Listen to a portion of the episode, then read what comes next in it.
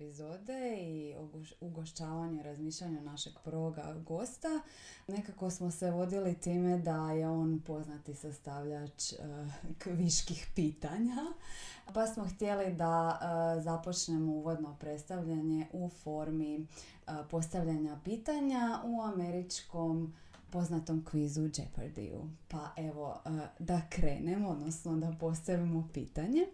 Dakle, naš prvi gost je koautor priručnika Retorika i društvo, pojavljuje se s prilozima u emisiji Kod nas doma, predavač je na Vernu i autor je pitanja za televizijske kvizove.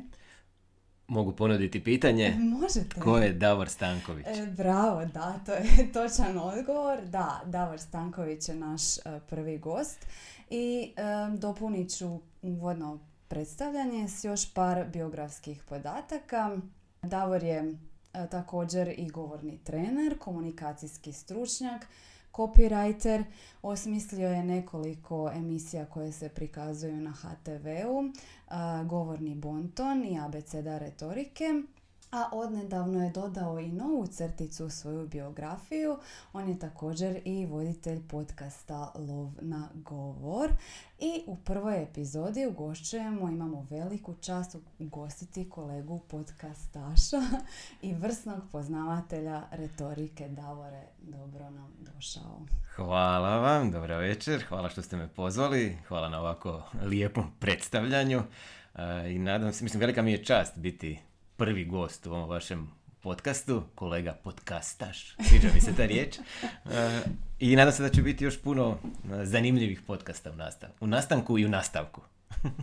Hvala, Davore. E, pa evo, spomenula sam u ovom uvodnom predstavljanju da si zajedno sa docenticom Gabrielom Kišiček, koja je zaposlena ovdje na Filozofskom fakultetu na ocijeku za fonetiku, koautor priručnika retorika i društvo i dok smo se pripremale za današnju emisiju zainteresiralo nas je poglavlje u kojem tematizirate komunikaciju u kriznim situacijama, a s obzirom na to da smo eto svjedoci unazad dvije godine velike pandemije na globalnoj razini, a i na lokalnoj potresa jel, koji nas je zadesio u Zagrebu. Zanimalo nas je koja su nekakva retorička pravila kojih bi se morali pridržavati i političari kada komuniciraju u kriznoj situaciji, mediji, ali i publika, jel? znači koja prima te vijesti. Da, uvijek, e, drago mi je da ste spomenuli publiku, jer uvijek sve kreće od publike, pa ću ja krenuti od publike. ja uvijek kažem što je najvažnije u retoričkom govorenju, publika. I onda ako gledamo s te druge strane u ovim kriznim situacijama, važno je publici dati točne informacije i važno im je dati informacije na vrijeme.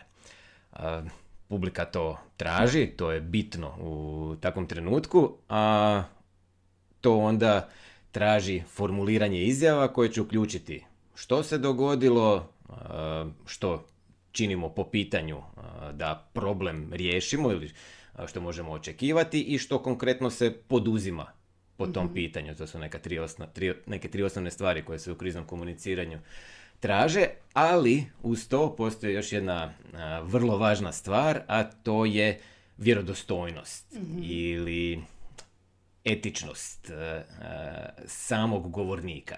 mm I sad uzmemo konkretno primjer pandemije i pogledamo tu komunikaciju, svi ćemo se sjetiti da je ona u početku bila, upotrijebit ću taj izraz, čak i slavljena.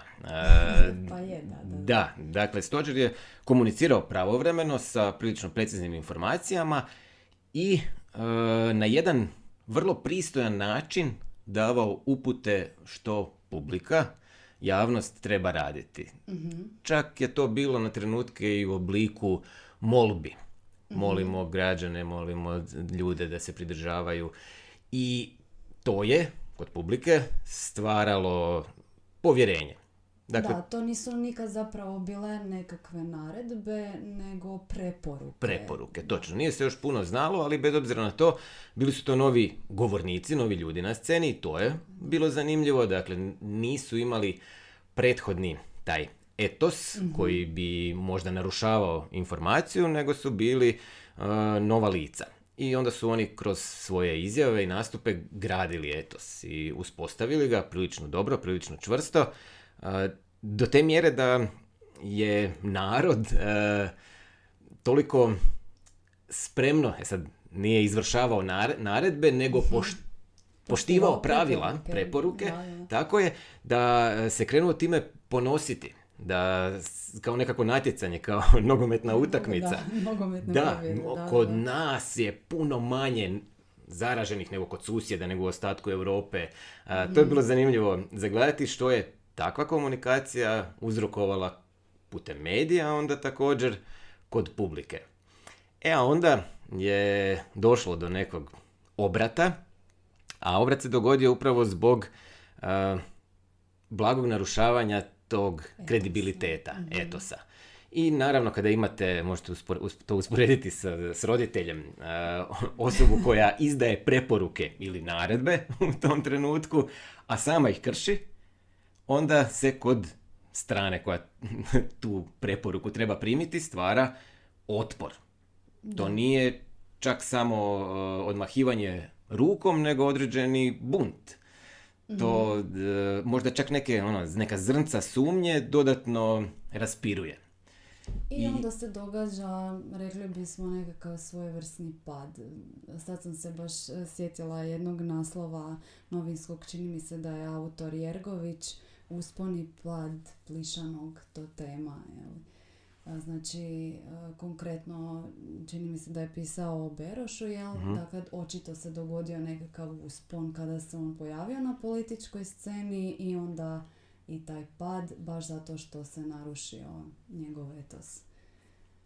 Tako je, da, nekome govorite da se mora pridržavati mjera, onda se sami pojavljujete na fotografijama gdje se ne pridržavate, to jednostavno dovodi do kontraefekta kod publike.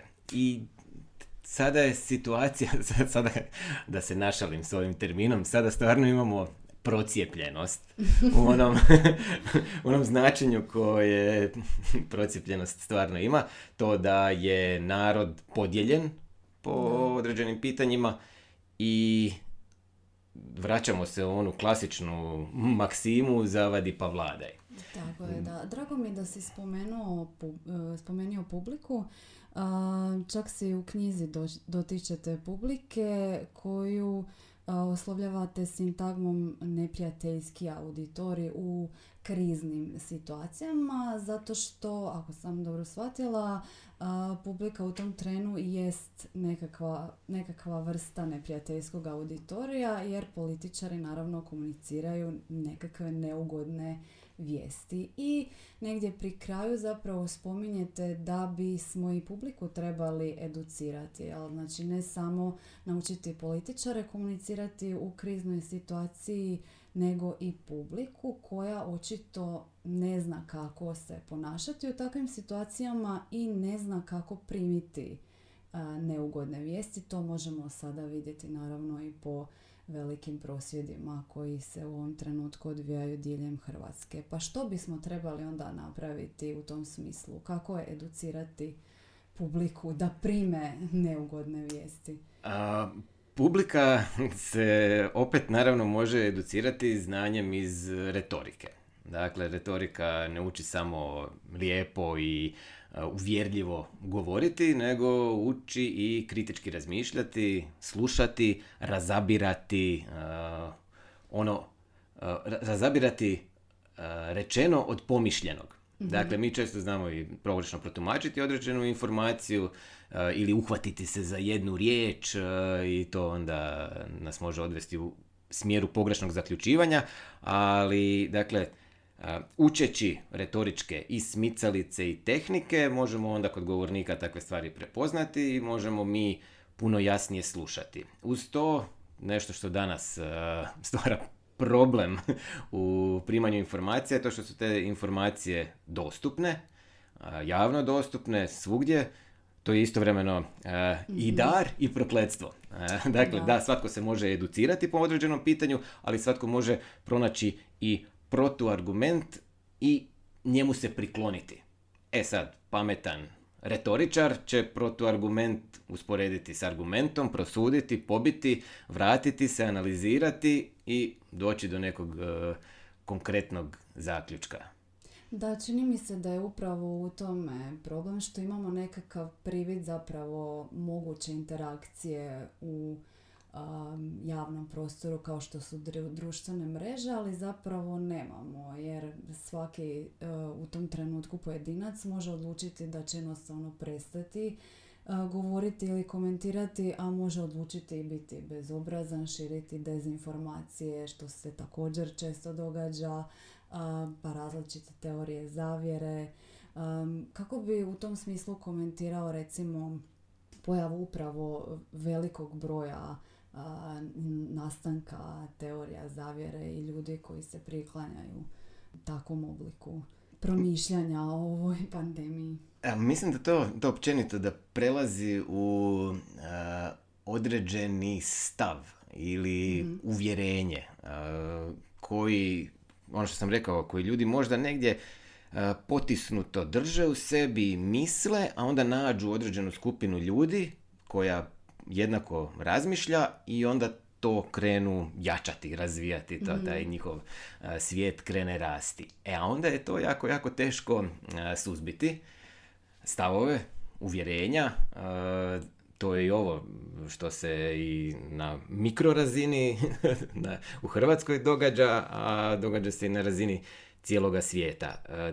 Zato što tu nema, nažalost, argumenta Mhm. koji će osobu koja je određenu priču sebi usadila kao uvjerenje uh, pobiti. Pobit će prema van, ali neće tu, tu osobu uspjeti razuvjeriti, razuvjeriti. Sad sam se sjetio na uh, konferenciji Dani Ive Škarića, mm profesor britanski Turnbull, je baš govoreći o populizmima i to u politici, bio rekao kada netko ima takvo uvjerenje. On je, on je, opet se vraćam na analogiju nogometa, on je navijač.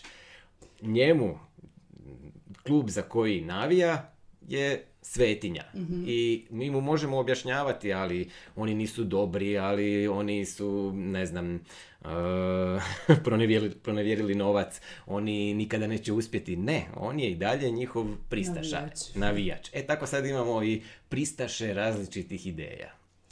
Hajmo ostati malo na ovoj temi društvenih mreža i opće komunikacije u tom svijetu. Kako bi usporedio govor, recimo, utječe li komunikacija pisana, ali i razgovornog stila na, na to kako mi danas komuniciramo i govorimo i možemo li govoriti o nekom reverzibilnom utjecaju, utjecaju govora na pisanu komunikaciju? ova pisana komunikacija nije sve baš crno-bijelo, dvostrana je to priča. Dakle, s jedne strane imamo brzu mhm. pisanu komunikaciju društvenih mreža, pa su to neka kratka dopisivanja u formi krnjih rečenica, natuknica, smajlija, emotikona i sličnog, što sigurno dovodi, pogotovo kod mlađe populacije, do takvog onda govornog iskaza. mm Ne, neće biti smiley, ali da, bit će čak u govoru lol. Što je jako neobično. itd. itd. i slične stvari. Dakle, tu je ovo gdje taj pisani oblik prelazi u govor. Ali onda, e, s druge strane, u trenucima nekih marketinških promišljanja kada treba napisati Facebook objavu, ali ona mora biti smislena da privuče ljude, e, tu se ljudi onda opet vraćaju na retoričke postulate, aha, moram stvoriti zanimanje, moram izreći jasne stvari, moram dati informaciju, moram call to action, kako se to sad zove, poziv napraviti i efektni završetak. I onda to sve u jednoj minijaturi od nekoliko rečenica u je, ne znam, LinkedIn, Facebook objavi se pojavi. I to je, to je divno. Pa je, da. Meni je uvijek zanimljivo kada radimo na stilističkom kolegiju razgovorni stil, uh, primijetiti da se on može naravno realizirati u pisanoj i ugovorenoj komunikaciji. I onda Silić piše je li o SMS porukama, naravno zato što su one u to vrijeme bile aktualne kad je knjiga objavljena, međutim to nam sad više nije jeli, toliko zanimljivo koliko e, dopisivanje na Whatsappu ili čak i korištenje mimova u komunikaciji gdje opet miješamo ne samo e, govor u pisanoj realizaciji nego imamo i taj vizualni aspekt, znači nekakvu, nekakav multimodalni ostvaraj. Kako bi to komentirao sa retoričke strane? Ali tu, tu komunikaciju vizualnu?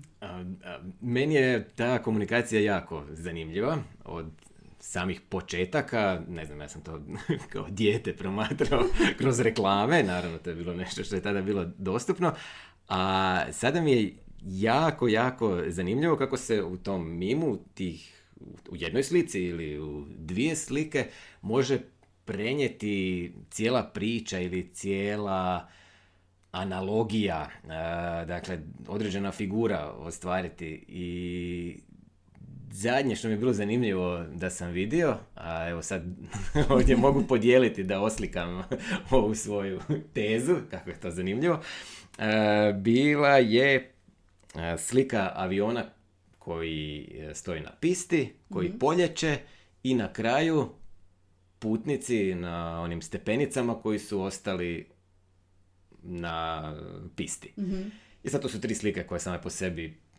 ništa ne znače, tako je, ali sad uz prvu sliku, avion na pisti, pisalo je, a, mail je napisan, provjerio sam svaku riječ, spreman je, mogu ga poslati.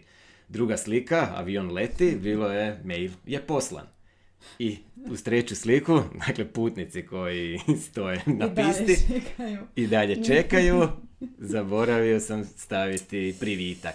Moj, moj attachment ostao je. Često mi se to I sad tu je cijela priča, sad tu se još može povući analogija, a ko je tu najvažniji? Putnici su najvažniji. Dakle, ja taj mail šaljem zato što trebam poslati privitak. A mhm. onda avion I ode... opet, ko zna koji put, najvažniji kontekst jel, u kojem se odvija komunikacija mimovima. Htio sam reći da uh, vidjeli ste sada koliko je meni trebalo da prepričam cijelu tu analogiju, a ovo se može pokazati u sekundi i primiti uh, u da. čas. Kad smo već kod vizualne ili komunikacije, prelaska na vizualnu komunikaciju, um, ima li tu nečeg dobrog ili je samo loše po govor? Ili općenito komunikaciju? Ne bih rekao da... Ha, loše. A, sigurno se dogod... Mislim da komunikacija, govor, treba biti u suživotu s mhm, vizualom. Mhm. I uvijek je bilo na određene načine i dalje će biti. Ne mislim da to nekako loše utječe na komunikaciju. Ne vjerujem da će se ikada dogoditi da se izbjegava nešto reći da bi se, mhm. ne znam, dalo prednost slici. To može se napraviti, može biti jako efektno, ali mislim da to nikako ne ugrožava komunikaciju i govor. Ja čak mislim da se govoru i komunikaciji smiješi jedna lijepa budućnost. Reći će ljudi, ja ti si utopist, ti uvijek nađeš kako da govor preživi. ali razvojem tehnologije, upravo ovo, bili su SMS-ovi. mm Pa više nismo zvali telefonom, nego pošalješ SMS, pa onda Whatsapp, pa poruke. Pa moglo bi se reći da malo govor uh, umire, pa onda isto uh, tastature, odnosno tipkovnice, pisanje, tipkanje, sve to nekako malo možda suzbilo govor, ali uh, sada razvojem tehnologije se govor vraća zato što traži najjednostavniji, tako je, oblik komunikacije, a to je i dalje govor i računala u budućnosti vidim kao nešto gdje neće biti tipkovnica, mm nego to već i sada postoji, mi govorimo, a tekst se ispisuje. mm E sad, za, da bi se tekst dobro ispisivao, mi moramo razumljivo i jasno govoriti. Pa onda to ima taj moment učenja tako je, govora i govorništva. Tako je, da ti si jedan od velikih zagovornika popularizacije retorike kao discipline. Viđamo te u raznim e, televizijskim emisijama evo sad koristiš i podcast kao platformu da bi popularizirao retoriku i govorništvo. pa možeš li malo komentirati trenutačno stanje retorike kao discipline, kako se ona i je li se uopće uspjela nekako progurati kao dio obrazovnog e, sustava u osnovnim i srednjim školama i e, stanje na fakultetima. Bi li se govorništvo trebalo učiti i podučavati na fakultetima? Trebalo bi se, odmah odgovorim na ovo pitanje, da, naravno da bi se na, fakultet, na fakultetima trebalo podučavati govorništvo i na nekima se podučava. Mhm. I situacija je dobra, bolja svakako nego prije, ne znam, 20 godina. širi se retorika, nije više samo na fakultetima, već je upravo to i u srednjim školama i čak malo se pojavljuje i u osnovnim školama imao sam prilike vidjeti, pa čak i e, malo surađivati na oblikovanju udžbenika hrvatskog jezika za osnovne škole, gdje se takav sadržaj potiče, razvija polako, uvrštava u različite cijeline koje se obrađuju. I mislim da ide prema boljem, mhm. mislim da to nije nekakav vrh te krivulje kojom se retorička, mm kojom se retorika u smislu obrazovanja kreće, nego da je to samo jedna jedan eksponencijalni rast koji će u budućnosti, ja se nadam doživjeti to da retorika na fakultetima svakako bude, mhm. jer nema tog zanimanja koje ne zahtjeva ili u nekom trenutku ne traži i retoričko izražavanje, oblikovanje, a onda se nadam isto da će i u srednje škole nekako mm, uspjeti se smjestiti. Ne znam kao, hoće li to biti kao zaseban predmet, naravno da bi to bilo idealno, ali eto, barem u sklopu nekog. Da, da. već postojećeg, vrlo vjerojatno hrvatskog jezika i književnosti. Sad, sada sam se sjetila, a nisam spomenula u uvodnom predstavljanju, da si također bio i dijelom govorničke škole koja je isto tako radila na popularizaciji retorike. Jesi li e, sudjelovao samo kao učenik ili si bio i mentor? Evo sad sam se naježio. Dakle, to kad neko spomene govorničku školu, to sad iz ove perspektive čovjek postane svjestan koliko je to koliko je taj projekt bio ispred svog vremena. Dakle, u trenutku osamostaljenja Hrvatske razvija se sloboda govora, govornička škola, profesor Škarić formira govorničku školu za srednjoškolce, dakle za te mlade ljude, daje im sadržaj koji nigdje nije bio dostupan. Mhm. Dakle, sad sam ja rekao, ima ga malo u osnovnoj, malo u srednjoj školi, tada toga uopće nije mhm. bilo. I uz to okuplja uh, učenike iz cijele Hrvatske. Dakle, uči se i toj toleranciji, uvažavanju, različiti dijalekti, uh, navike, običaji. Dakle, ja ne mogu stvarno uh, nahvaliti koliko je meni to u srednjoj školi koristilo i naravno da sam onda imao tu veliku želju postati mentor u govorničkoj školi i na trećoj godini fakulteta sam i postao. I dobrih deset... na fonetici i anglistici. I, i anglistici, tako je. s tim da moram reći da sam studiju upisao zbog anglistike. Dakle, ja sam htio biti A, jedno... fonetika je bila drugi Nešto, sad ovako to ružno zvuči, ali nešto sa strane.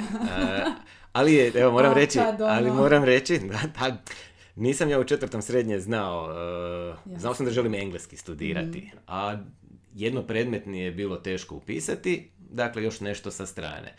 Pa se onda tu pojavila, upravo na govorničkoj školi me jedna mentorica malo mm gurnula u tom smjeru, fonetika i već na prvoj godini vrlo brzo se meni taj odnos uh, okrenuo. fonetika mi je postala važna, otkriće, genijalna, a engleski mi je... A engleski je postao drugi. engleski je postao drugi predmet, točno, točno. I da, dobro e, smo nastavili širiti tu e, ideju profesora Škarića. Ja sam bio mentor na dvadesetak škola, dakle mm dobrih deset godina i svi ostali mentori koji su dakle to prošli u smislu da su naučili govorništvo na način da ga mogu predavati srednjoškolcima, mislim da su danas dan danas vrsni retoričari. Odlično. U jednom trenutku si spomenuo uh, susret s različitim dijalektima na govorničkoj školi, uh, pa sam se uh, prisjetila jedne od posljednjih emisija koju si uređivao za kod nas doma, a ticala se sinkronizacije crtića. Mhm. I odnosa standarda i dijalekta u sinkronizacijama. Ja često uh, studentima na ovim stilističkim kolegima spominjem knjigu uh, kako bi trebali govoriti hrvatski magarci uh, Ive Žanića, ne znam jesi li znao za nju. Znam. ali profesor se u toj knjizi upravo dotiče i sinkronizacije. Jedan od crtića koje spominje je Šrek, zato što magarac u Šreku priča jednim od dalmatinskih govora i analizira i forumaše koji su izrazito zapravo negativno reagirali e, na takav tip sinkronizacije. Pa me zanima jesi li ti već e, sudjelovao u sinkronizaciji ili je to neispunjena želja jedna od... ja sam u sinkronizaciji, još dok sam radio na HRT-u, sudjelovao kao fonetičar. Mhm. Dakle, snimali su se glasovi za animirane filmove gdje bi onda mm, s redateljem prolazio uglavnom naglaske, mhm. a manje ovaj izvedbenost, da kažem čak scenaristički mm dio, odnosno redateljski dio.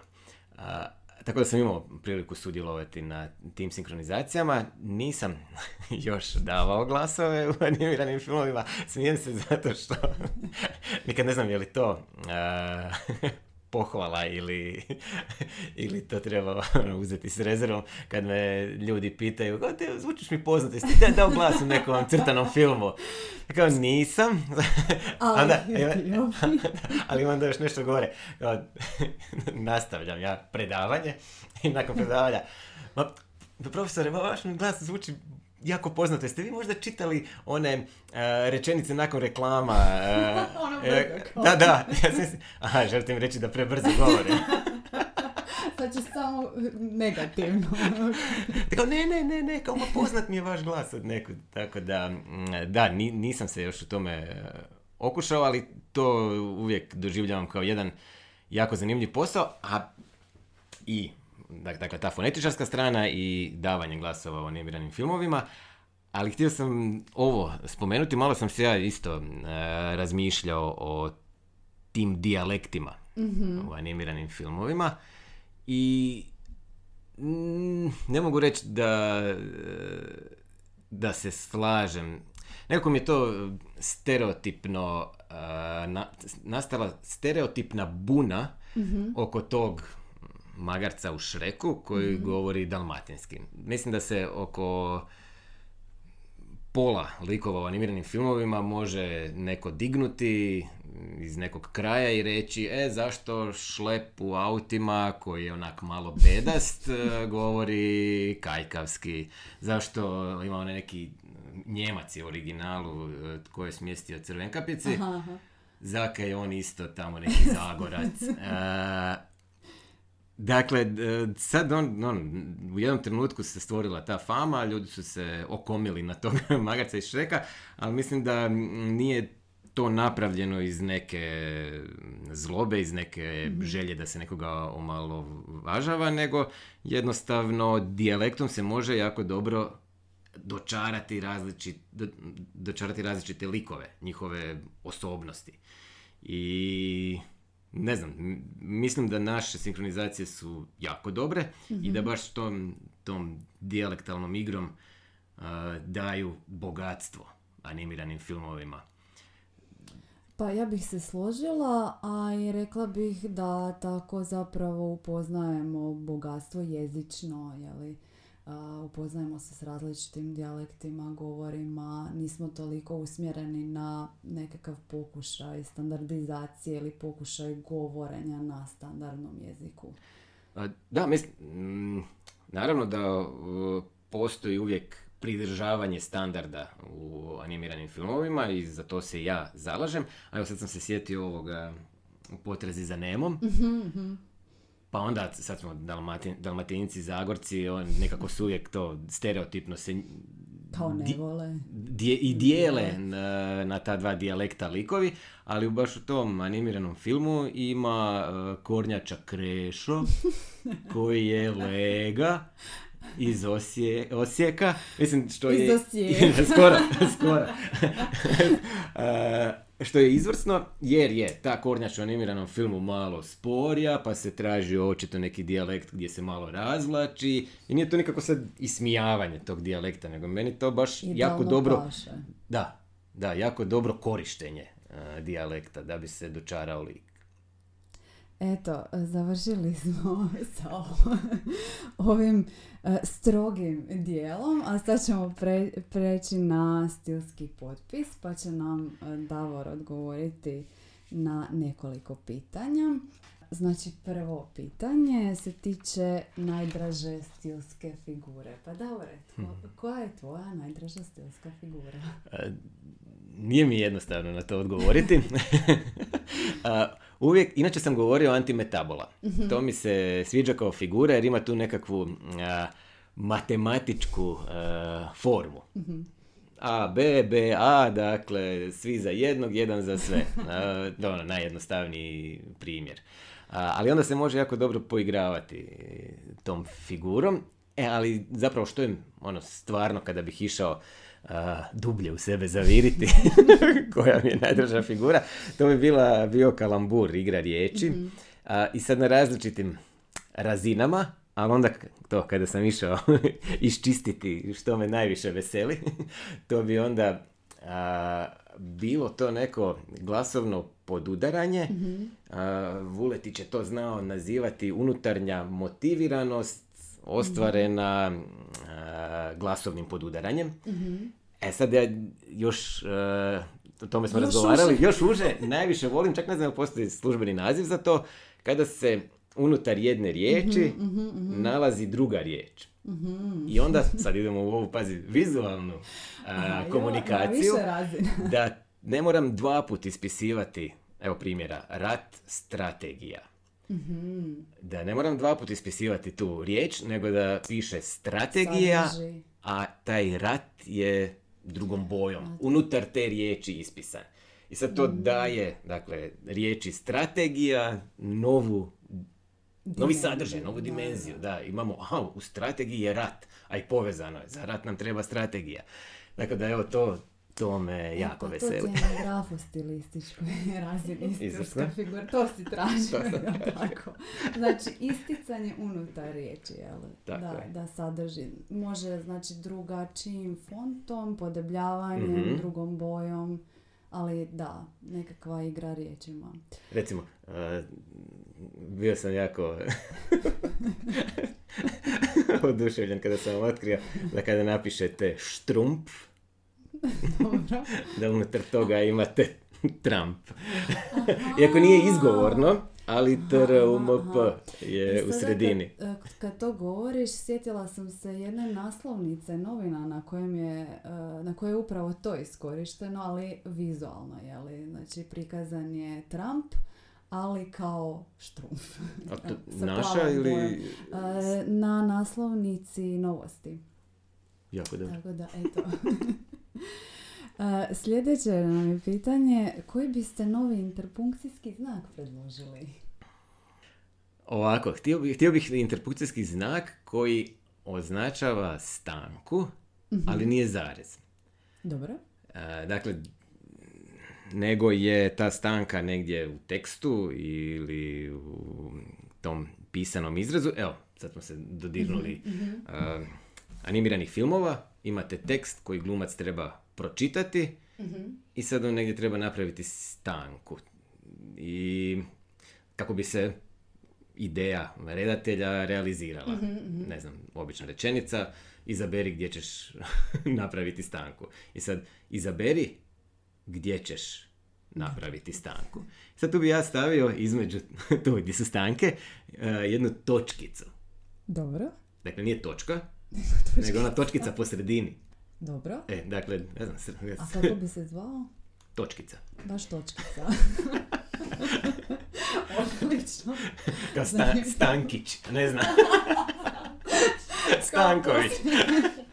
Ne moraš Ako je duža stanka, onda dva Stankovića. Odlično. Odlično, eto. E, da, jer ima točka, ima tri točkice, može se možda to crticom označiti, ali opet nema, nije mi to ta dimenzija. Ali Stankovića još nema, barem Stankovića u tom obliku. ok, treće nam je pitanje, koju pjesmu znaš recitirati na pamet? E sad, a, Davor ja, kada smo se pripremili i dogovarali, jeli, a, koja bi to trebala biti pjesma, ja sam ga molila da nikako to ne bude vočka poslije kiše ili slab, e, jer nam to stalno studenti predlažu kao pjesme koje znaju recitirati, pa sada da čujemo što je Davor odabrao na kraju. Dakle, koju, koju pjesmu znaš? A, da. Ili pjesme? Mislim, počku poslije kiše znam, zato što smo na govorničkoj školi na njoj vježbali e, disanje, e, voluminoznost, dikciju, e, pa to nekako, mislim, svima koji su prošli govorničku ostalo u sjećanju, ali znam, znao sam, ajmo reći, uh, All the World's a Stage, a, dakle cijeli svijet je pozornica, iako nije to klasična pjesma, ali se nekako doživljava taj isječak a, kao pjesma. To nam je a, prezentirala profesorica engleskog u srednjoj školi, tada sam je naučio, a poslije sam je čak jedno vrijeme znao i na hrvatskom, jer sam radio jednu predstavu na govorničkoj školi gdje su glumci to... Mm, pa daj da čujemo. a, sad, mo- mo- možda samo početak. Može, može, može. All the world's a stage, and all the men and women merely players. They have their exits and their entrances, and one man in his time plays many parts, his acts being seven ages. At first, the infant, mewling and puking in the nurse's arms. I sad to ide dalje. Schoolboy, lover, lover boy. Uh, a ima, dobro, sad sam se sjetio još jedne pjesme mm, hrvatske, koju sam baš uh, na kolegiju ekspresivna fonetika kod profesora Vuletića uzeo za analizu, a to je od Krkleca bezimenoj. Odlično. Daj da To čujemo i to. Uh, uh, to je isto bilo davno, ali barem možda prva uh, kitica. Uh, starinska ura na ormaru spava, kazaljke njene već se rđom žute. Umorna lampa tiho ocrtava prostore uske, samotničke pute. I sad to ide dalje, ali evo ja sad dok sam ovo izgovarao, zapravo sam se riječi prisjećao upravo na temelju toga što sam analizirao. A analiza mi je pokazala da u prvoj strofi ima a, puno više bezvučnih suglasnika nego u zadnjoj. Odnosno, taj se omjer prema kraju pjesme promijeni. Dakle, e, u prvoj strofi vlada ta tišina, bezvučnost, a u zadnjoj e, strofi se Ozvučuje. on da čak ima, čak izvikuje gdje si sada, gdje si bez imena, dakle G, D, B, Z, to sve e, pred kraj onda zvuči. Tako da mi je to bilo, bilo jako zanimljivo za analizirati i onda mi je ostalo u sjećanju. Baš lijepo. Dobro pa nije cesarin. I dobro da nije moja pjesma. Slobodno, možemo i tvoju čuti. A, a koju bi pjesmu volio nau- naučiti recitirati? A, draga mi je pjesma, i uvijek sa zanimanjem to odslušam i pogledam. a, a, W.H. Auden, Uh, Funeral Blues, mislim da se zove. To je ono, svima vjerojatno poznata iz četiri vjenčanja iz provod. Sad možda to zvuči kao klišej, ali je meni to stvarno jaka pjesma. I dobro mi to, kako sam i anglist, zvuči sve i na engleskom. Tako da evo recimo, možda bih to Zanimljivo, imam sve neke pjesme. Da, cijeli svijet je pozornica, ovdje ovo se dotiče smrti, odrastanje. Egzistencija. da se možeš izražavati samo jednom vrstom riječi, koja bi to bila? Hmm, hmm, hmm. Reći ću pridjevi. Reći ću pridjevi zato što mislim da se vizualnom komunikacijom ili bilo kako drugčije može dosta toga od imenica, glagola eh, i ostalih stvari pokazati, a pridjevima se nekako, volio bih da to ostane, da se možemo častiti. pa to bi bilo super. Dobro, odlično. I šesto nam je pitanje malo duže, moram ponoviti ovaj opis. dakle, svojedobno je napravljen popis neprevodivih riječi koje znači kakav osjećaj. kao primjer je navedena njemačka riječ Walda Einsamkeit, koja znači usamljenost čovjeka koji boravi u šumi. Pa um, za koju hrvatsku riječ smatraš da je neprevodiva? Siguran sam da ih ima puno. Prva mi je pala na pamet, a to valjda sam negdje i vidio, fjaka, kao nešto i specifično po samom značenju, mhm, mhm. to što fjaka znači, ali onda sam se vrlo brzo sjetio jedne riječi koja, mislim da službeno ni nije u riječniku, ali sam shvatio da je dosta ljudi ovak naokolo i zna, to je tapija. Uh, vidim.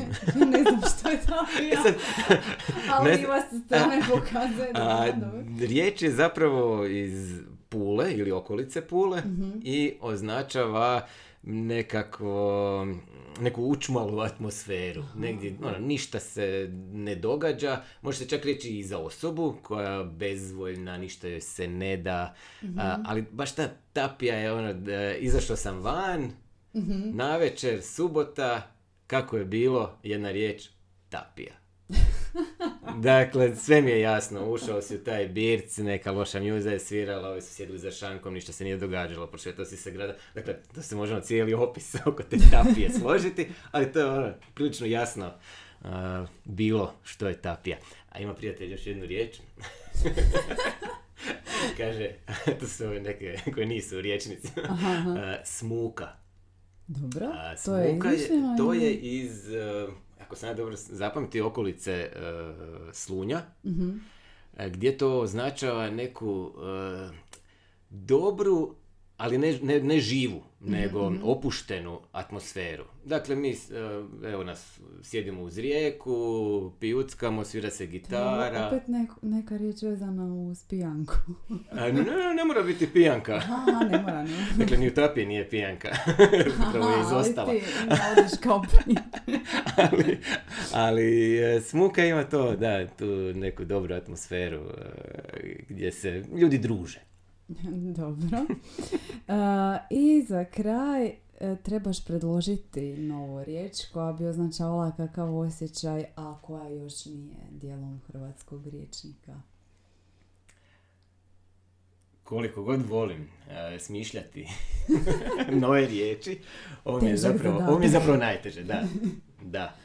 I onda sam išao za time nešto što se možda danas događa, što je novo, gdje gdje se može nova riječ pojaviti, pa mi se uh, iskristalizirao onaj uh, trenutak kad besmisleno i bezglavo uh, scrollate, ono, vrtite prstom, kaži prstom uh, mobitel, odnosno onaj feed ili kako se to zove na Facebooku, pa na portalima, mm bilo gdje. Dakle, malo to ima onu dimenziju uh, želim se kao nešto drugo raditi, opustiti, pa ja to no, vrtim, ne znam ono, zapravo zašto sve to ljudi rade, ali kroz razgovor sam shvatio da je to jedan razlog, a, kao neko isto smanjivanje stresa i bijeg od stvarnosti. Mhm. Sad sam nešto napravio, sad se ja idem malo, ne znam, prije bi netko upalio a, televiziju i pogledao isječak sapunice neke, da se maknem od svega, a sada uzmem mobitel pa t, t, t, scroll, scroll, scroll, ništa ne zapamti, ništa ne nauči, nego eto samo to radi. E sad, kako to staviti u jednu, jednu jednu riječ. riječ? Palo mi je na pamet da bi to mogla biti mobilotomija. Mobilotomija, zanimljivo. A glagol bi bio mo- Zapravo krivo sam rekao, ne, mobilobotomija. mobilobotomija. Tako je. Da, da, da, to je ključan dio. Mobilobotomija. Jer ima e, tu dimenziju što to zapravo čini mozgu. Aha, aha, da, da, da, da, više kao nekakva stopljenica. Mobilobotomija. Mobilobotomija. Odlično, Davore. Hvala ti. Bio si jako ugodan sugovornik Hvala. u, u našoj prvoj epizodi našeg podcasta. Hvala vama e, što ste me pozvali i bilo mi je, evo ja moram reći sa ove strane, jako ugodno u ovom razgovoru sudjelovati. E, dragi slušatelji, hvala što ste nas pratili. Ja sam Gabriela Bionda, a vi ste slušali Slobodnim stilom.